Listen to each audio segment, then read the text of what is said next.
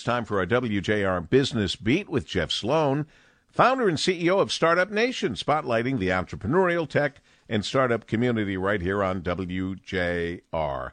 Good morning, Jeff. Good morning, Paul. We've strongly advocated for taking your business online on the Business Beat, even if that means going as far as becoming a digital first business.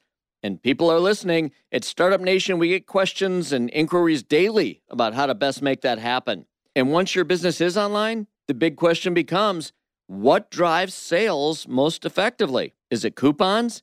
Is it discounts? Is it other forms of deal promotions? Nope.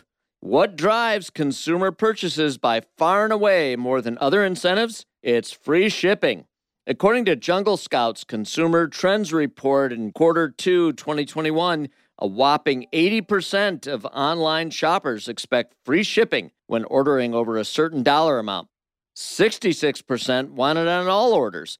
Moreover, 91% expect online orders to be delivered within a week, 9% on the same day, and as much as 27% on the same day or the next day.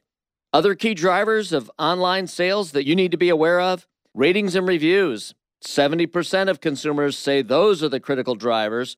Next, 67% say that lowest price is the most important to them. So there you have it the top three free shipping, ratings and reviews, and lowest price. With those incentives, you'll keep up with what consumers expect and demand today in order to do business with you. Look, the bottom line is that as more and more businesses do go online to sell to consumers looking to buy online, things are becoming more and more competitive. In order to beat the competition and win at being in business online, you have to offer the kinds of incentives that drive sales. I'm Jeff Sloan, founder and CEO of StartupNation.com, and that's today's Business Beat on the great voice of the Great Lakes, WJR. This segment brought to you by Dell Technologies.